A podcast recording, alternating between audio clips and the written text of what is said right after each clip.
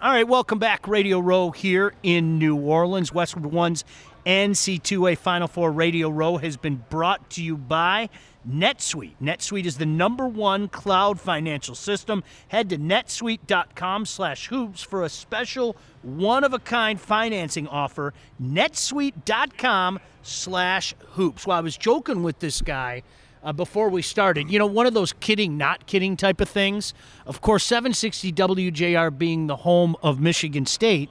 Uh, in the past, uh, well, I'd say decade plus, many times, many of us Spartans find ourselves shaking our fists in the general vicinity of West Lafayette and probably – shaking our fist at this guy. He was uh, tremendous there. There's no doubt about it. But Robbie Hummel kindly joining us. Robbie, really appreciate you taking the time. How are you? I'm doing good. How are you? Excellent, excellent. Hey, let's start with the Big Ten. I mean, all jokes aside, mad respect for what Coach Painter has done, mad respect for what Purdue basketball has done. I mean, really going back, I mean, before you even – it just seems like every year we sit back and we go, "This is the year. This is the year."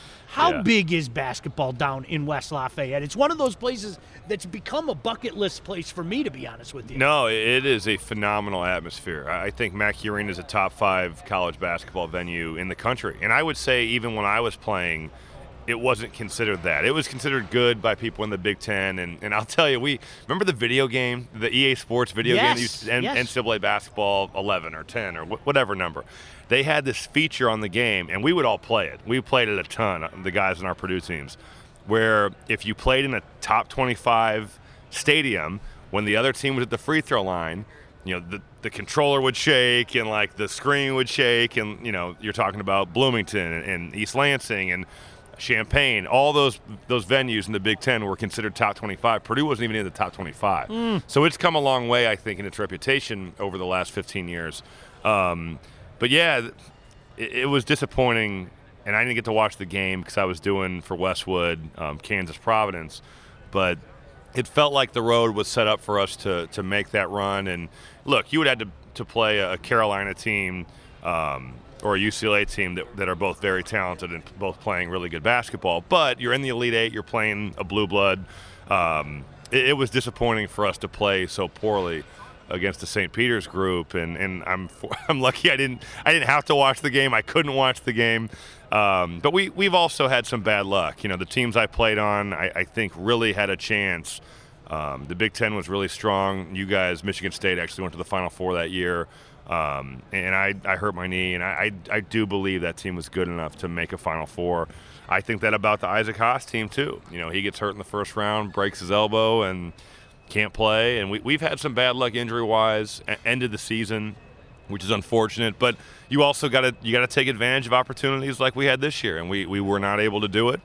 But I do believe that Matt Painter is is 100% the guy that, that should be the coach, needs to be the coach you, you have the vocal minority who's saying, you know, we should move on. Th- that is wrong. Th- that is not something that I think any rational fan in West Lafayette is thinking.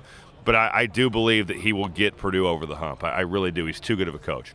Robbie Hummel kindly joining us, of course, uh, down here in New Orleans, Radio Row. Hey, you're involved with some pretty cool stuff. I mean, I, I don't want to waste another second not getting into this. It's it's one of the things about coming down to the Final Four is you know so many players like you come back. You're involved in so many cool things. Tell everybody what you're involved in. Yeah, so it's the the Dos Equis 3x3U uh, national championships for, for college, and there's there's a national championship as well for for the professional three on three circuit. Um, but it's been going on since 2018. You know, this is the fourth time we, have done it. I've been involved with all four. The event's really grown, and this year we've got 150 grand going out for for um, not just the winners of the entire event, but you, you make money for every game you win.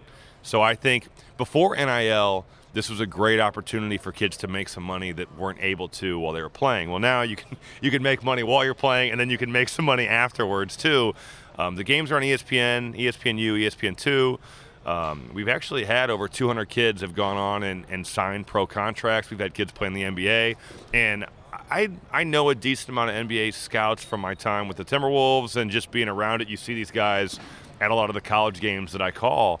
Um, a lot of these guys come and watch, and it's just another opportunity for them to evaluate some of these college kids, especially maybe the ones that come from conferences like the Colonial or the Patriot League or or whatever conference that maybe isn't on TV as much as we have Big Ten games. Every game is on national television, so um, it's been a really cool event.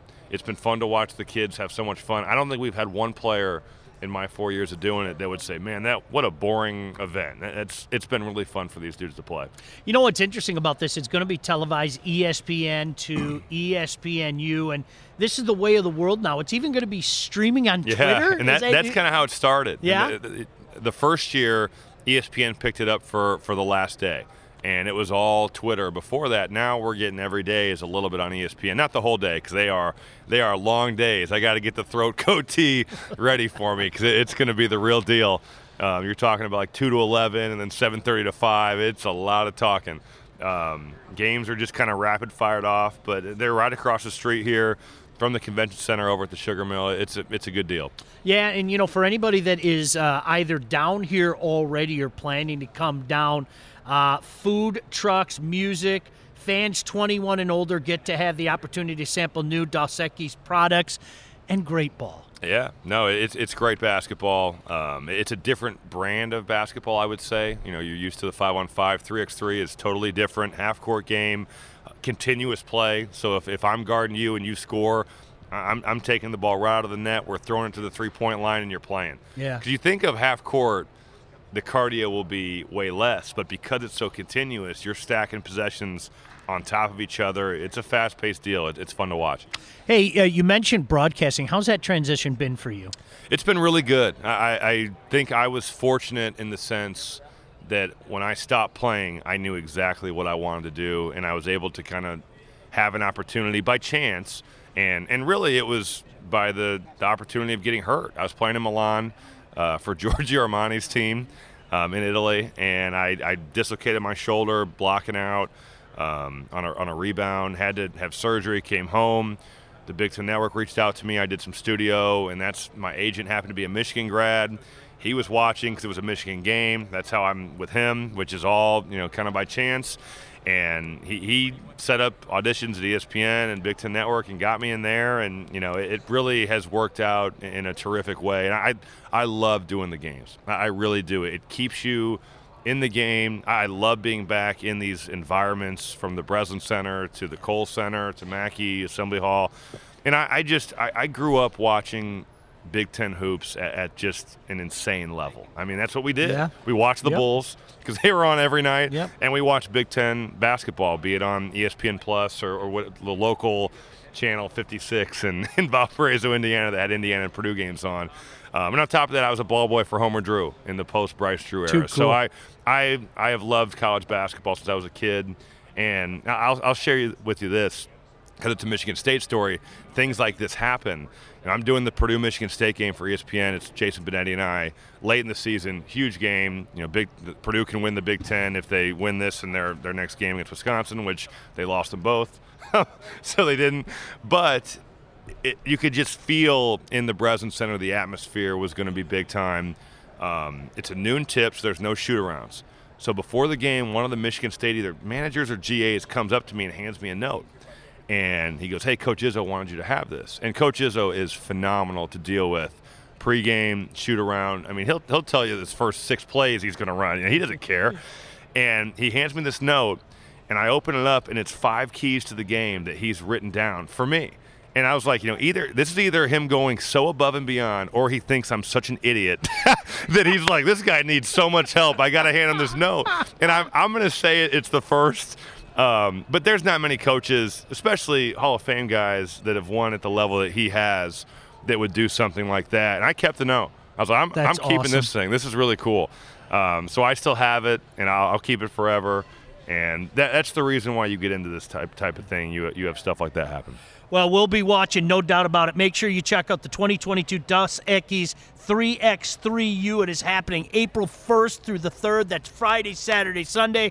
ESPN2, ESPNU, streamed on Twitter as well at 3x3U Hoops on Twitter. Robbie Hummel, really a pleasure talking to you, man. Appreciate the time. Continued success to you. Thank you so much. Appreciate you having me. Robbie Hummel kindly joining us here, 760 WJR.